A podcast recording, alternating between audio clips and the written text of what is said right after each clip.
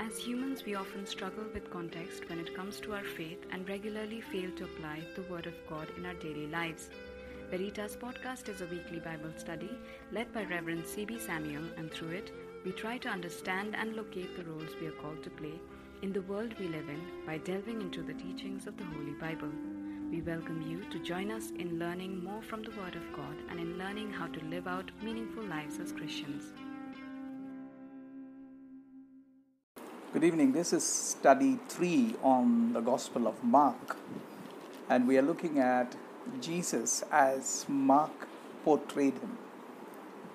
And uh, we're going to look at the chapters beginning with chapter one, and let me see, maybe I'll try and finish up to chapter three, uh, because as I said earlier, Jesus' ministry was largely in Galilee. That's where he spent most of his time. And at a certain point, he begins to move towards Jerusalem. And uh, Jesus' ministry, as we found reported, uh, began with the announcement in Galilee that the kingdom of God has come, repent and believe the good news. And if you remember, in our first two studies, we looked at the beginnings of the Gospel of Mark as also the announcement that it is the good news about the Messiah. So we're looking at Mark's perspective that Jesus was the Messiah that the people were looking forward to. A Messiah who was fulfillment of God's word. And John the Baptist came before, preparing a way for the Messiah in the wilderness. That's where he was, calling people to repent. And in our last study, what we looked at is the emphasis on repent. Repent. And I believe, as I said last time, it's a very important part of understanding the followership of uh, our following of Jesus. It's very clear that it begins and continues with an attitude of repentance because we are part of a world which is hostile to God and a world which is preoccupied with self interest, and especially a world which walks according to the prince of disobedience. That is the phrase that the New Testament uses for Satan. And so, generally, the world is in rebellion. And being part of that world, even though we desire many times for things to be different, uh, we generally are part of the problem we have particular ways of deciding, and uh, the world caters to that particular desires of ours. It is John in his uh, epistle who so perfectly communicates what is in the world. Let me read that verse to you. 1 John chapter 2 and verse 15 and up to 17. Do not love the world or anything in the world. If anyone loves the world, love for the Father is not in them. For everything in the world, the lust of the flesh, the lust of the eyes, and the pride of life, comes not from the Father but from the world. The world and its desires will pass away, but whoever does the will of God lives forever. A very good portrait about what is in the world, all that is in the world John writes, the scripture says, everything in the world, the lust of the flesh, the lust of the eyes, and the pride of life.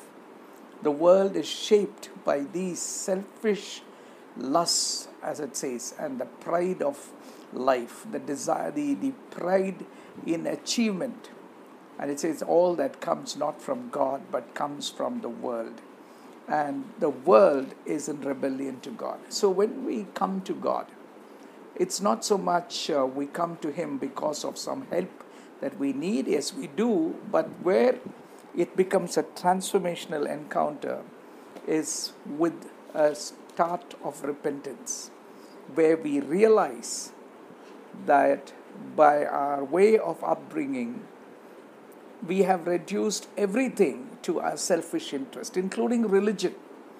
We may come to God from a religious background, you know, doing all the right things, but purely out of self interest. Paul was like that. And when he came to God, he said, I counted all that rubbish because he suddenly realized all that he had of who he was in the past, which he took great pride in, was actually rubbish because that was a no start uh, issue when most of the things which he had invested his life in. And so we start with repentance, and this relationship with God becomes more and more a relationship we enjoy God's presence as much as we constantly recognize that there is a battle in us in which our sinful nature continues to uh, direct our path, and we have to constantly repent and say, Woe is me! How, uh, what a wicked person I am. And learn to put off our old self, and which is very subtle. You know, the Bible says the heart is very subtle, you know, it is very deceptive. And so sometimes we can even act as though we're doing good, but we may be doing it out of self interest. So we have to constantly examine ourselves in the presence of God. And repentance becomes very much a part of life which leads us to the next level. That's what we saw last time. So I want to look at the verses starting with verse 16 of chapter 1. And it's largely uh, Jesus' ministry in Galilee and uh, it goes on, and there are certain important characteristics that we notice in this particular ministry of Jesus. And I want to look at uh, three or maybe four important things that Jesus did that we find that uh, you know where the were the activities that God had sent him into the world for. And he did it very faithfully. First, it says Jesus proclaimed the good news wherever he went. Of course, he started with the whole message of uh, repentance. And in verse 14 of chapter 1, it says, After John was put in prison, Jesus went into Galilee proclaiming the good news of God. And you'll find this very often. Jesus constantly saying that he went around proclaiming the good news he went around announcing. You know, in chapter 1, later on, Jesus went out to pray, it says. And in verse 36, Simon and his companions went to look for him. And when they found him, they exclaimed, Everyone is looking for you. Jesus replied, Let us go somewhere else to the nearby village so I can preach there also. That is why I have come. So he traveled throughout Galilee, preaching in their synagogues and driving out the demons. And it's constantly repeated over and over again that Jesus went proclaiming from one place to another. And I would say that that was a very central piece in Jesus' ministry. And when we look today, and many times we ask, what would Jesus do? I think we forget that one of the things that Jesus did very faithfully is to proclaim the good news. You and I are in this world as the announcers of the good news. You know, we cannot get away from that. In following Jesus, we begin to understand that we have a role. And when we look at the early church, it's very clear, even when they were persecuted, wherever they went, they proclaimed this good news. For instance, in Acts chapter 11, uh, you know, Acts chapter 11, it says in verse uh, 19, Now those who had been scattered by persecution that broke out when Stephen was killed, it says they traveled as far as Phoenicia, Cyprus, and Antioch. Sorry, verse 19, spreading the word you know, they went wherever they went, they preached the gospel of Christ. They preached the gospel of Christ. And I think it is the same kind of thing when we find earlier when Philip went. I think it is in chapter 8. It says that uh, in verse 4 they, those who had been scattered preached the word wherever they went. And uh, I believe that even though we may be in lockdown, we need to look for opportunities to communicate the Word of God. And so, of course, sometimes we feel like saying, but I'm not called to evangelize, or I'm not called to do this. I am by nature an, an introvert. Those are just excuses. Those are just excuses. I have come to realize there are no introverts in the world when someone has experienced something good. You know, I mean, I remember years ago I had to go in for an angiogram. And uh, you know that's the first time i heard that word also. But anyway the doctor asked me to do an angiogram get an angiogram done to check out my heart.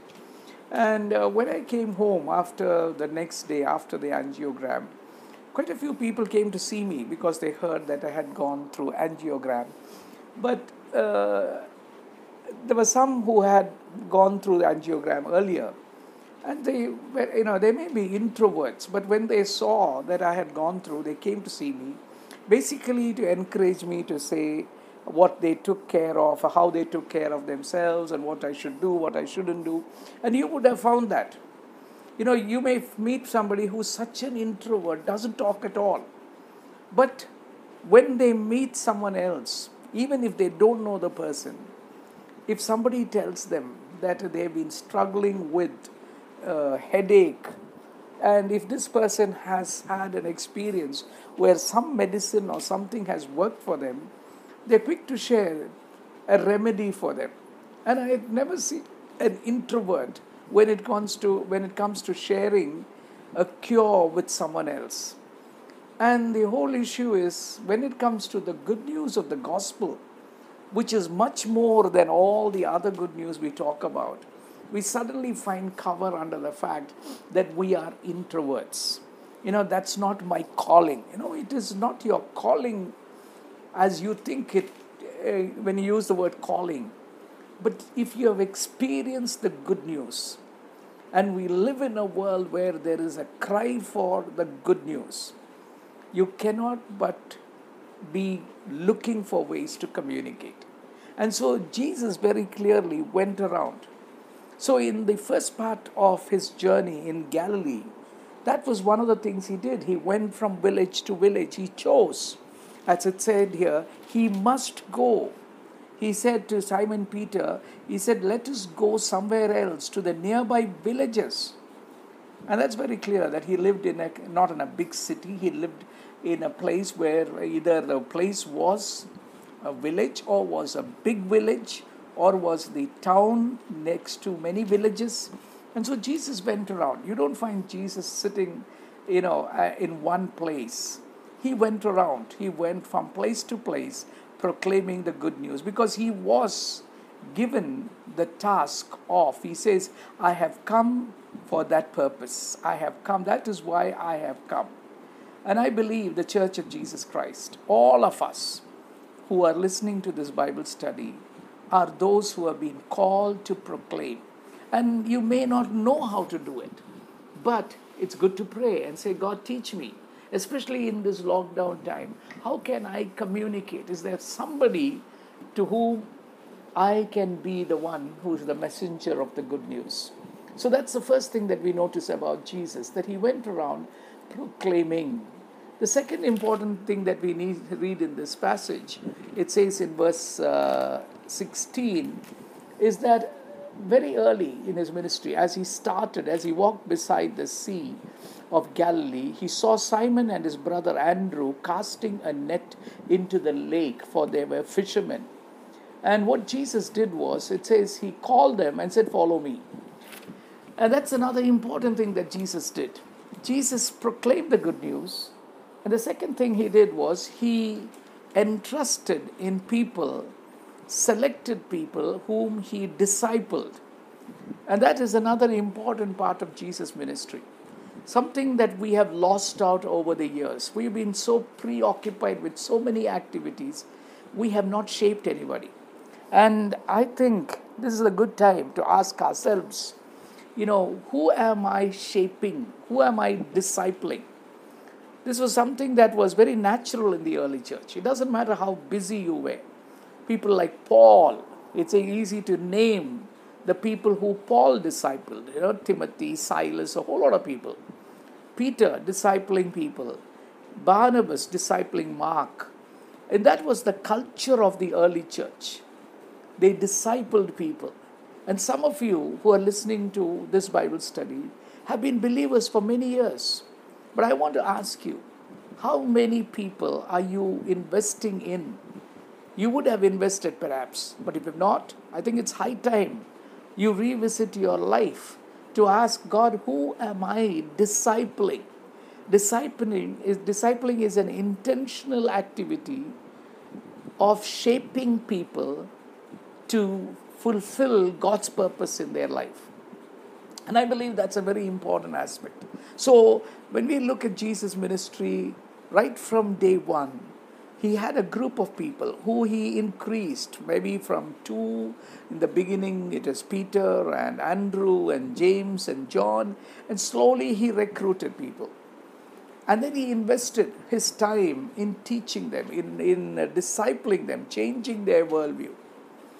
And a very important aspect. And I don't know how many of you can name people who have discipled you.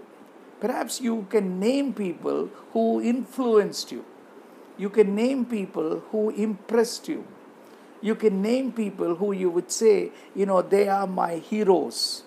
Well, that's not what I'm asking. I'm asking about someone who intentionally invested in your life to shape your thinking and to allow you to meet God's purpose for yourself. A very important area. So that's the second thing that Jesus did. The third important thing Jesus did was demonstrated the kingdom of God's presence. And one main area through which he did it was the miracles he performed. When he did when he exorcised demons from people when he healed people.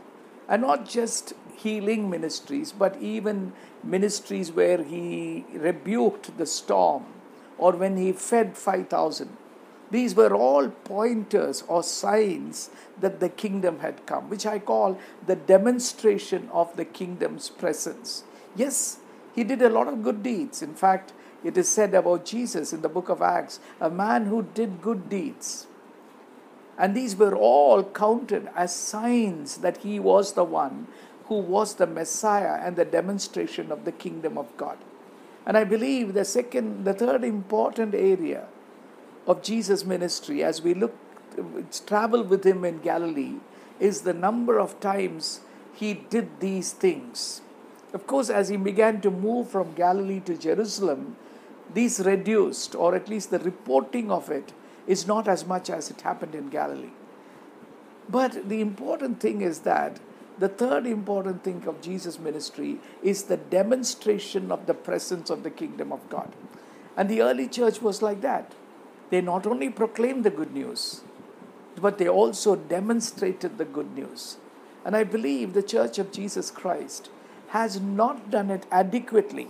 Of course, we have done it according, sometimes unfortunately, according to the funds that are available to us.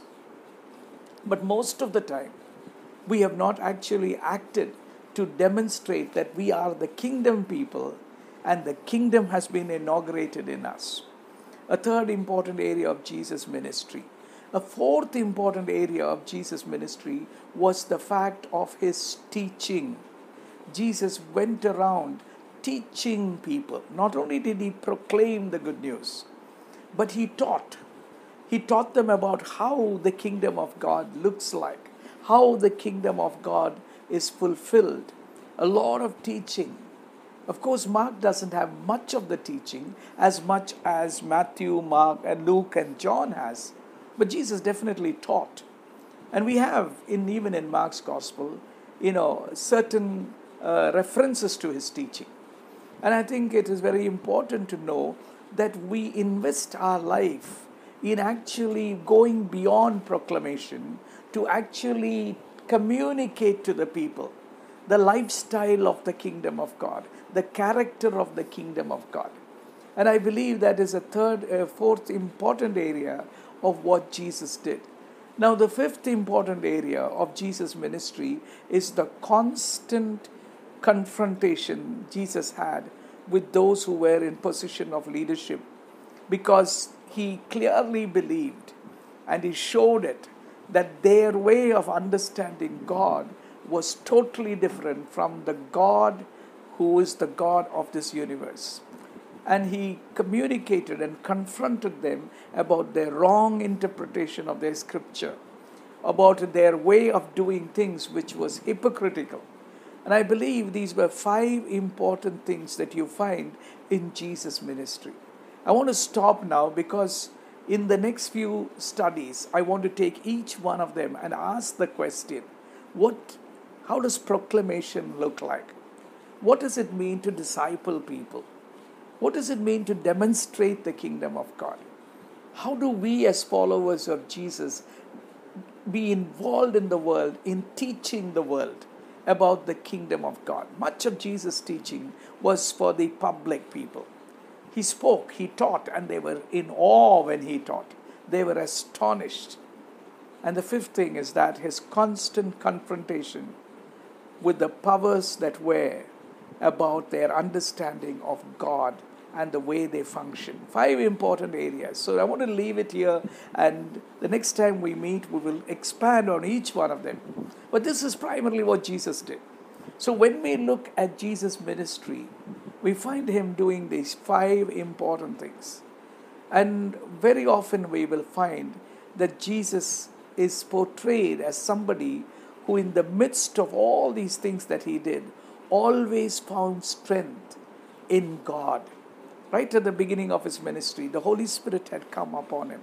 Very often you will find that he went off to a solitary place to pray. These are the places where Jesus was directed and strengthened by God's power in him. So, all these things which we are called to do, we are only able to do it because of the presence of God and the power of God working through us by His Spirit.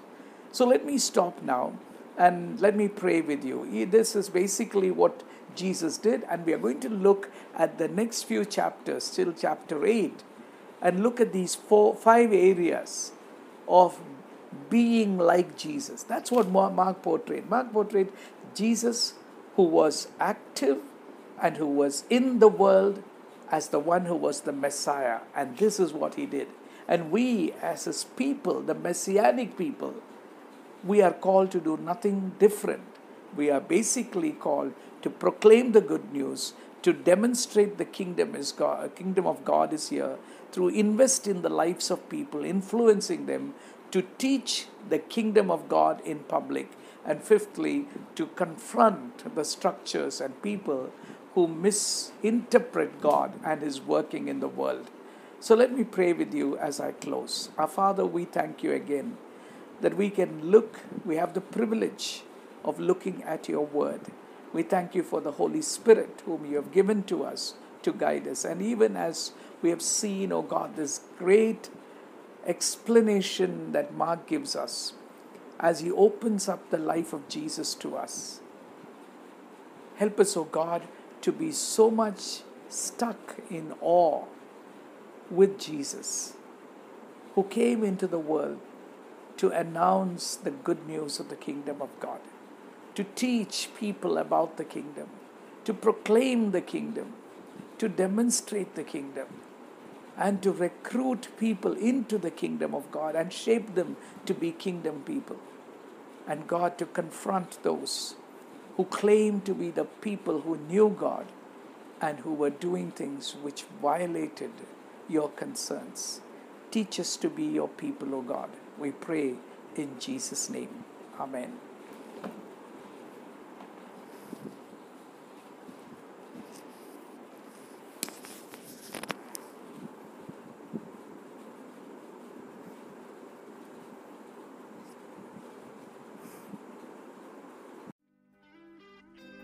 Thank you for taking time out and being a part of this Bible study. Veritas Podcast is a podcast run by students and we upload every week on Wednesdays. If you find our content engaging and wish to know more, kindly subscribe to our podcast channel. Thank you for listening and we hope that you are blessed by this initiative.